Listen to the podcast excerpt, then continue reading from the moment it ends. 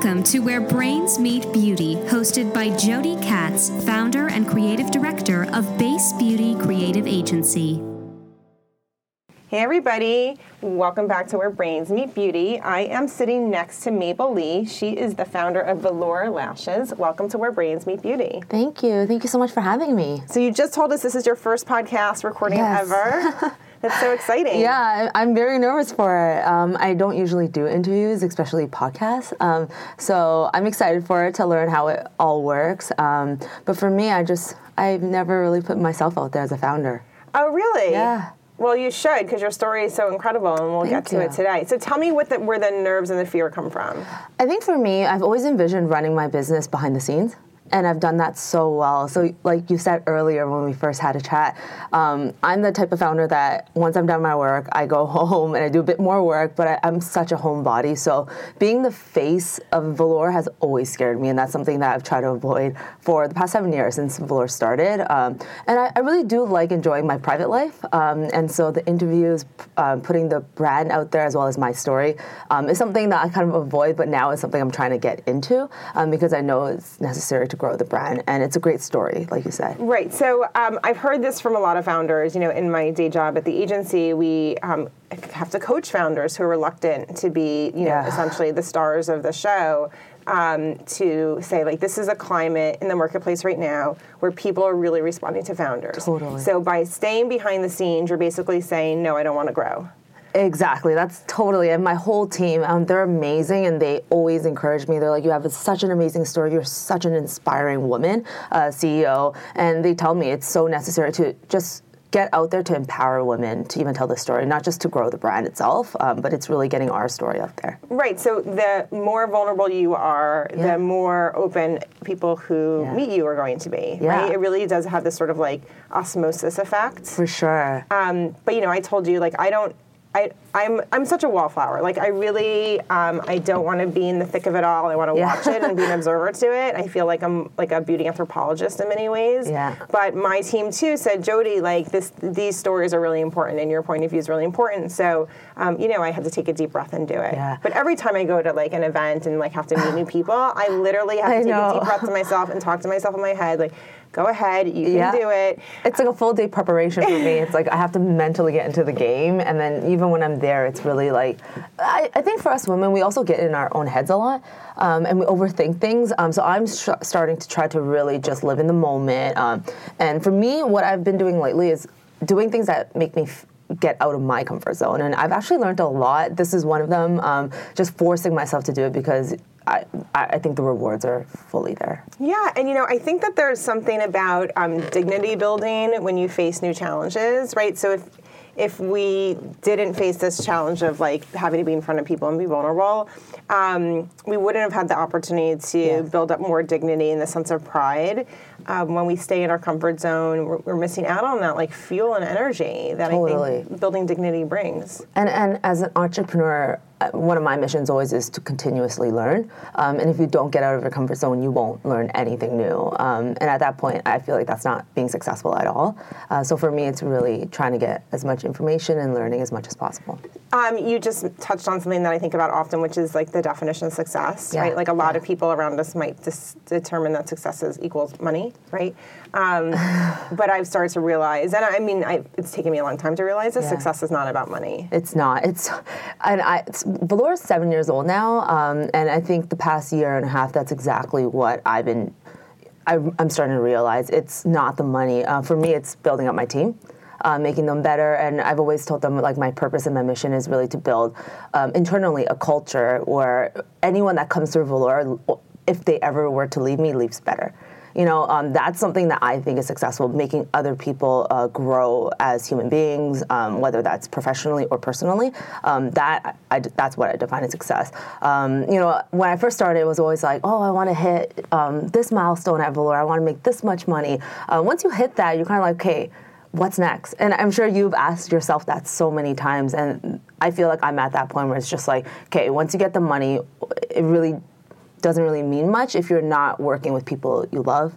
You know, you're not building and developing people. So I fully define success very differently now than when I first started. I think there's such a great pressure around us, though, to determine that success is equal to selling your company for a billion dollars or Yeah. whatever it is.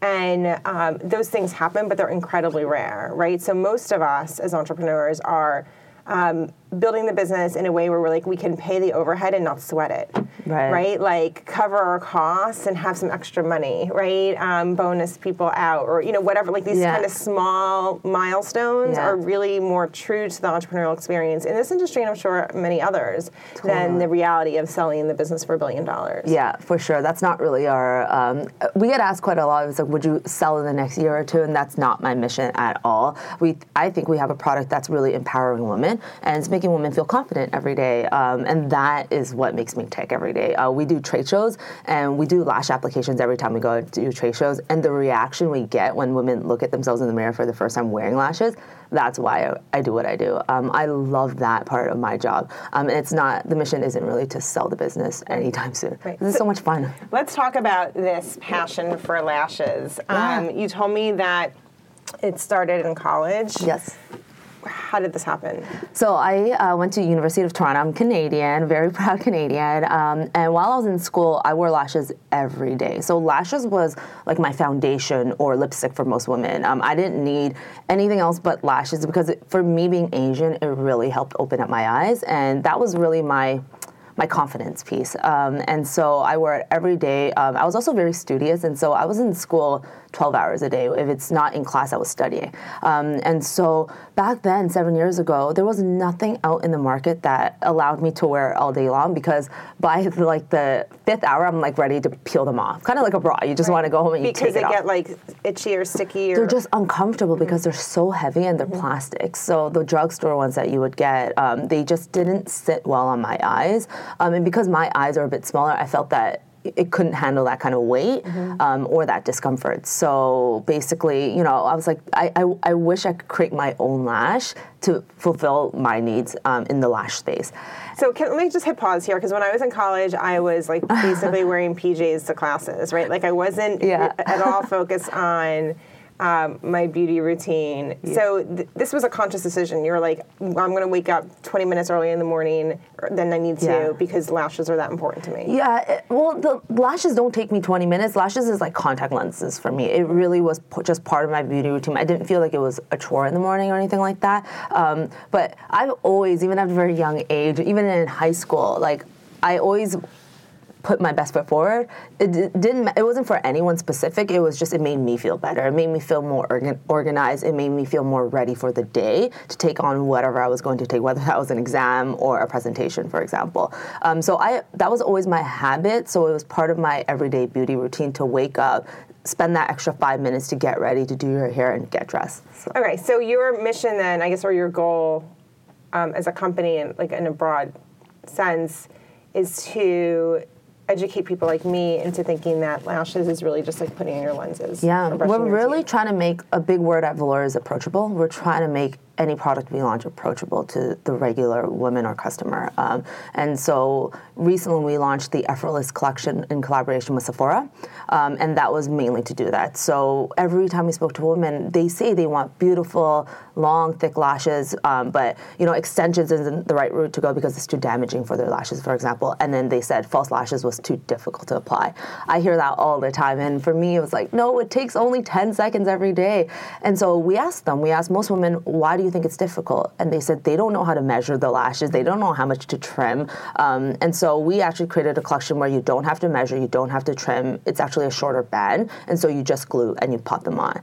Super easy. You don't have to really think about it. Um, and that's been a huge, whatever, actually our best collection to date. Right, that's awesome. Okay, so back to college. Um, I'm sitting next to you in my PJ pants. You're sitting next to me with your your lash look done. Um, what did it take for you to convert these drugstore lashes into lashes you wanted to wear, or was it even possible? There, it really wasn't. So on the weekends, my best friends and I. So Velour is actually made up of three best friends in total. So it's me, um, Angela, and then George. Uh, so all of us went to school together at University of Toronto. And on one of the weekends, I was just like, guys, like I am so over these lashes. I need to make my own. And we started figuring out Angela was just like, "Do you think it's the material?" And so I was like, you know what? I actually think it's because the plastic was so stiff, it didn't feel good on the eyes. And so we actually started sourcing different hairs. And what I said was, man, I wish we could make lashes with real hair because it was light um, and it was finer. And then we started sourcing. We actually came across the mink material, um, making sure it was cruelty free. We actually started making our own in the bedroom. Um, started literally using a cotton thread band. We placed individual pieces of hair to create our own lashes, and we just literally put them on our eyes, and it looked incredible. It literally looked like your own lashes, but thicker. Wait, so you and your two friends sat together and decided, let's explore this. But this is like beyond just talking about it. Like you're really actually like picking up the phone, making, you know, It was a hobby, resources. yeah. It was more so like I need better lashes, and it, it was really a hobby. It wasn't anything like we didn't have a name for it, we didn't have a logo, we didn't have a business or anything. It was really like let's just try to make our own lashes for fun. Um, and so we actually started making our own, and we were like, this is something very unique. We saw someone that was able to make it for us on a much larger level. And so we created 11 different styles to start. As a hobby. As a hobby. And for me, it was like, okay, I want a style for this event and then for this occasion, and then one for every day, for example. Um, so 11 was actually a, a very small range compared to what we have now. Um, and so we did that. Angela used it every day, I used it every day. And at one point, we are like, you know what? Let's just try to sell this online. So a friend made the logo as well as the packaging. So it was the old purple packaging um, that most people know us for. Uh, and we launched the business in June 2011. And you know, I was still you working still in my school? I I graduated at that point, and then immediately upon graduation, um, I got an offer to work in. in at the Canadian Pension Plan Investment Board, so I was doing capital markets. Um, so in finance, completely different role, um, and I ran basically Velour after work. So I was working nine to six every day at CPPIB, and then basically once I got home, I would work on Velour. Um, and then even on the weekends, we would travel to do trade shows. And at the trade shows, that's where we really caught a break by um, making relationships with celebrity makeup artists. Um, so our first one was actually Wei Lang, which was Beyonce's makeup artist.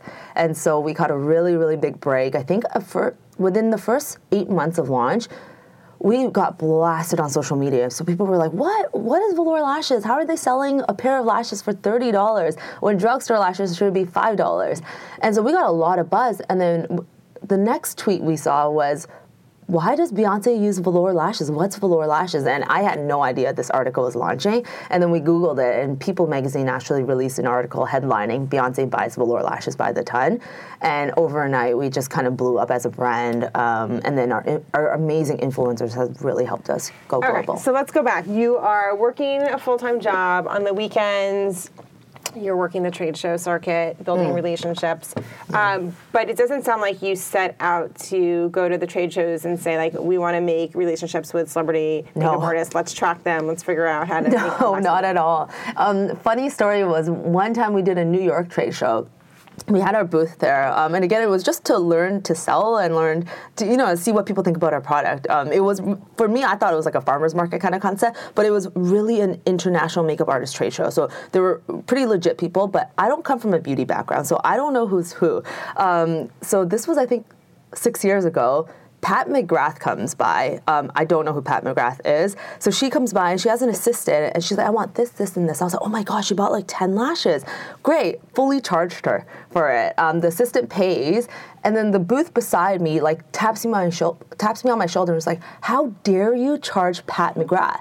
I'm like, who is Pat McGrath? I don't know. Like, she's like, that's like one of the best makeup artists, the most like well-known makeup artist in the world. And you just charged her for 10 pairs of your lashes. And I was like, well, I needed the money. Like I'm growing my business. I'm still in debt. Like I needed the money. Um, and so we've really grown organically. That I've learned so much now. Now if I saw Pat McGrath, I'd scream. Um, but back then I really had no idea who was who. Right. Well, I mean, doesn't that just speak to the product that you know Yeah. people who can get anything for free are willing to pay for it? Yeah, exactly. Um, and it also says like we really built the business out of passion and like we really just wanted to get the product out there. We weren't planning to do any sort of um, marketing. Like you said, we weren't looking for celebrity makeup artists or anything like that while we were there. Right. Okay. So um, before you told me that you wanted to make the lashes out of real hair. Yeah. Um, what is that?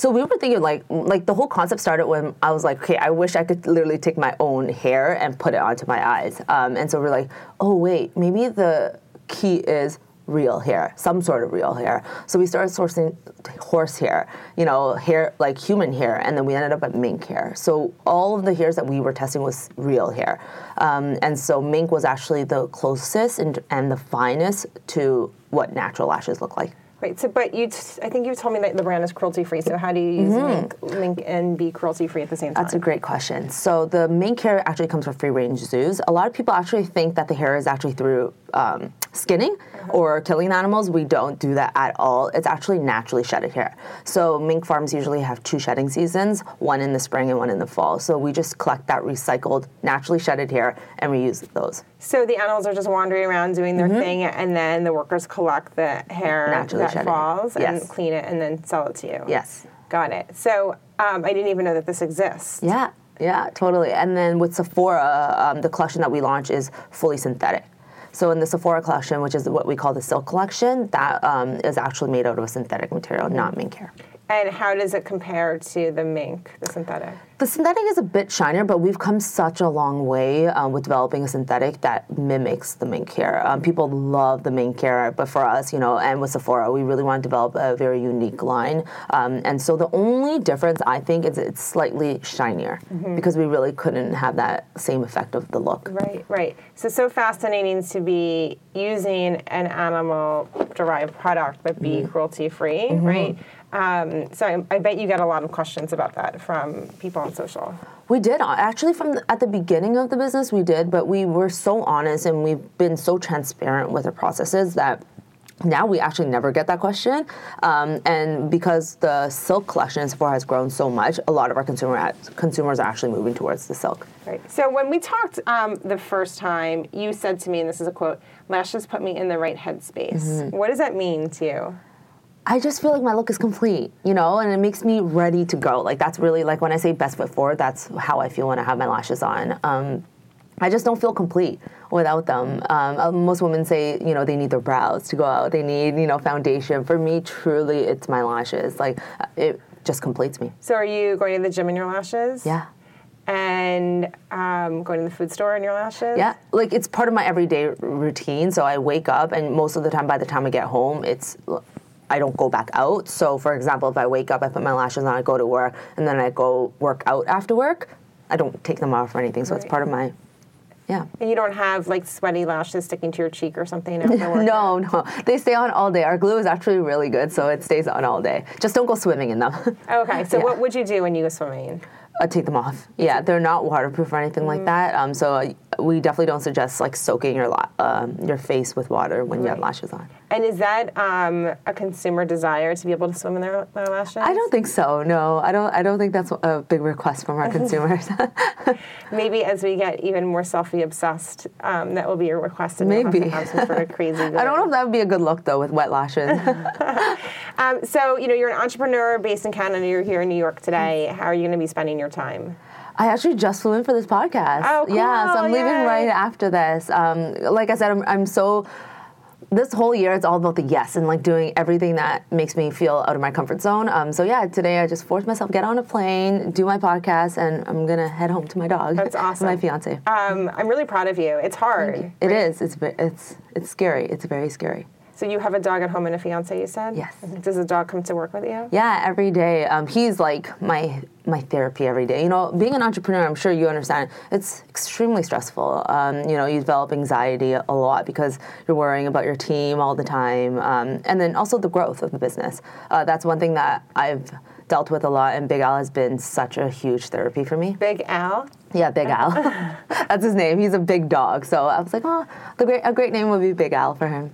So, um, you know, you mentioned the stress and anxiety that comes with running a business. For me, I think that the biggest, like, challenge for me to still overcome, because I really have been unraveling many of my Mm-hmm. challenges, is the sense of financial insecurity. Like, even when things are good, um, it's always in the back of my head, like, well, what's it going to be like in six months? Will we have enough in the bank to, you know, Mm-hmm. meet our overhead? Where's that next client coming from? Right? It's it's sort of always stuck on me, even though it's like shrinking. It shrinks. I'd say like every six months that, in, that insecurity shrinks, but it's still with me. Like, what is that one thing that you'd love to shake to be able to grow out of worrying about?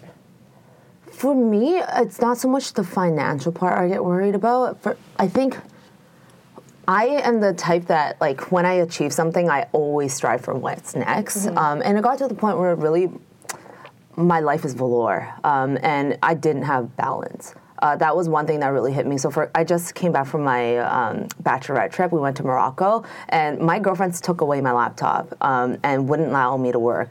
The past seven years, I've never done that, and I'm not kidding you. I, I legit had a panic attack because I wasn't used to that. And immediately when I saw that happen, I was like, Mabel, there's something wrong. Like, you cannot make velour fully your life. You need to learn to build relationships outside of work. Um, you need to do things that you love outside of work. And I didn't allow myself to do that because I, I literally put the whole, the, the burden of velour all on me. Um, and I was just worrying about everything. And I just didn't have, and I still don't right now, have that balance in my life, and that is what keeps me up at night. Um, being able to be a well-rounded individual, not just an entrepreneur, that was really something that you know I, I battle with a lot because when I'm into something, I'm 100% into it, and I don't focus on anything else. And this is something where I, I'm working really hard to fix. Um, I think a, a lot of entrepreneurs, as they grow their business, it becomes lonelier and lonelier at the top, um, and so I don't want to be that way.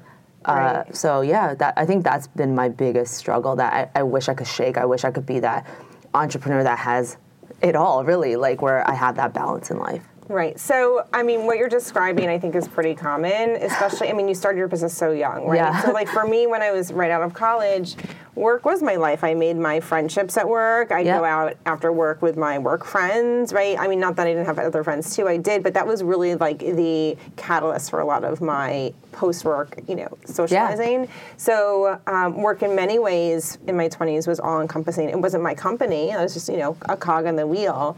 But um, I don't think it's unusual to like dive into this. This is what you've been working for in college, Yeah. right? This is what you've been waiting for. Um, but I do. Understand the, the powers and the seduction of Yeah. growing the business and i think that's what you're responding to on your on your Yeah. bachelorette trip right? Like you didn't want to let go of the seduction of growing the business right? And having access to all the information and being there for your team and being there for your customer. And it really is um, I, I i think it's just such a powerful pull Yeah, Right. it is like no one will understand it. Even when I was in Morocco, they they don't understand it, and I don't ever blame them for it. But it, it's hard, right? Like that's exactly you feel like you have everything like the information you want to help your team you want to be there for your team you want to be there for your suppliers and your vendors and like being completely turned off for seven days killed me it was like the hardest thing ever for me um, and yeah it, it is so that powerful where you literally go into panic when you, you have like when you, someone takes it away from you. Right. um, but it's it's also th- that's what drives that growth and that passion. And that's why i work every day. Like I, I used to work in finance, and after work, you're able to go and hang out with your, you know, with your colleagues, and you for, you turn off. You can truly turn off. But for me now, it's work nine to six in the office, and when I come home, I work till midnight. Right. There's really no time to say, okay, after work, I'm going to go hang out with friends. Um, so I think that's what I'm working on now is figuring out that balance because I do believe we can all we can have it all. Right. So, what is your first step now that you you have awareness? Right, your eyes are open to Yeah. really how all in you are, and that, that being all in might be too scary. Right. Yeah. Um, what is the first step in trying to unravel this? I'm starting to reach out to the people that really matter to me and s- put it into my calendar. After work, I'm gonna go have dinner. Or I'm gonna go watch a movie with this person. Like it's in my calendar. So back then, I just never made a priority to put it into my calendar. I just wanted to leave my evenings open to work, which is a terrible way to like live your life. So now I'm reaching out to the people you know closest to me, people I want to maintain relationships with, and calling them, say, hey, when are you free for dinner? Let's do it and let's put it in the calendar. So that's helped me a lot because now that it's in my calendar, I can't change it.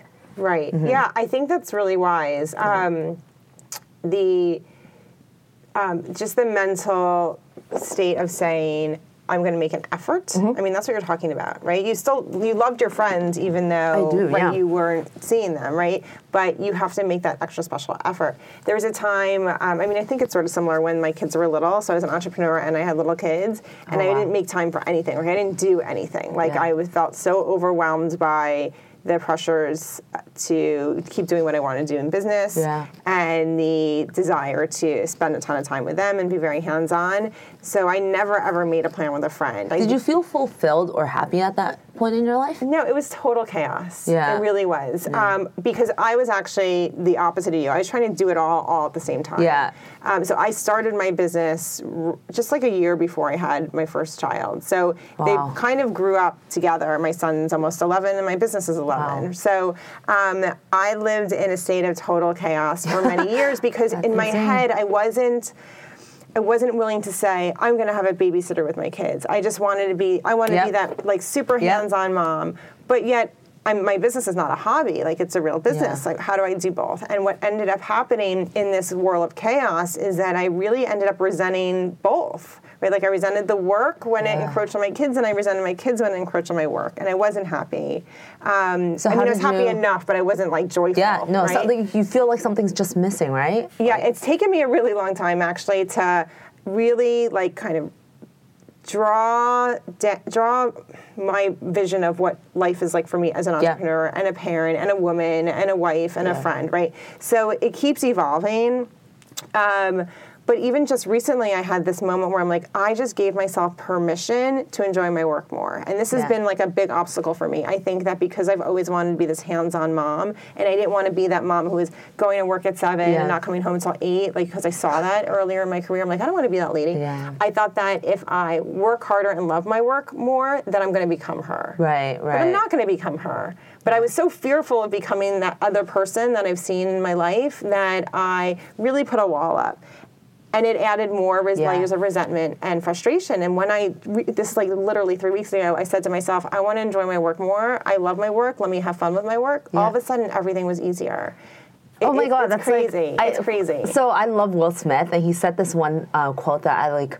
I, I live by. He's like, the second you accept that life is hard, everything becomes easier. And I and I really now tell myself like nothing's easy. Like just accept it, and when things do become hard, it doesn't feel as hard. And that's that's exactly what like I I feel as well. It's like just once you accept it and once you you know allow it to happen, it's e- it becomes easier. That's such an interesting thing that you say, and I needed to hear it today because for so many years, and I don't know if you thought this, like in the beginning of the bu- building the business, I assumed that at some point, at five years or six years or seven years, all of a sudden it's going to become easy, No. and it's still hard. Yeah. Like maybe some things are easier. You know, there was a time in my um, career with the agency where like. I really didn't have a lot of money coming into the business. I like wasn't even spending Yeah. money on like a, a cup of tea at the Wow. coffee shop, right? Like I was like so minding my money because like Yeah. there wasn't a lot of cash flow.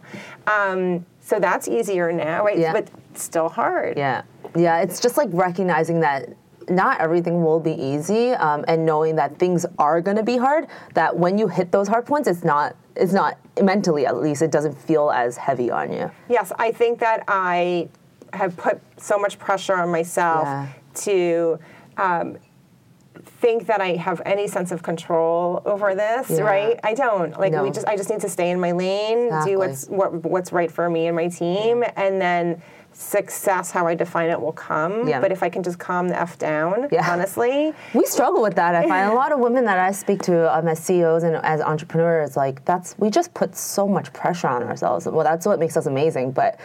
I think we overdo it sometimes. Like I'm so guilty of that. I put so much pressure on myself, sometimes on my team as well, to always be better, to do better, and not slack off, to hustle. Like that's just how we are. Yeah, I mean the hustle is important, but what I've learned also is to um, celebrate the wins. Yeah. Like really sit with them for a few minutes, dance, Yes. jump, light a candle on a cupcake, whatever it is. Like honor those wins because those are the things that are going to get you through the harder, Yeah, the harder it makes times. such a big difference, and it's what makes you a family and a team, right? When you celebrate the wins together. Well, I'm so proud of you, Mabel. I'm so glad you. that you got out of your comfort zone today to come and Thank see us on the podcast and share your story. I, I know that um, by being vulnerable, you're really opening the doors for so much learning Thank for our you. listeners. And Yeah, I'm really appreciative of it. I really hope the story itself can, like, you know, inspire women, you know, to go find a mentor and start a business if they want to, or do whatever, you know, they set their mind to. Um, I didn't have that, you know, in school. It, it was just really like, hey, I'm just gonna try it as a hobby, and I figured it out on my own. But if I had a mentor to inspire me, I think I would even be further than where I am today. Um, so I hope that it does at least that. Well, I'm excited to try the lashes, to have a day, you know, walking in your shoes with great lashes. Thank you for your wisdom. And for our listeners, I hope you enjoyed this interview with Mabel. Please subscribe subscribe to our series on iTunes. And for updates about the show, definitely follow us on Instagram at Where Brains Meet Beauty Podcast. Thanks for listening to Where Brains Meet Beauty with Jody Katz. Tune in again for more authentic conversations with beauty leaders.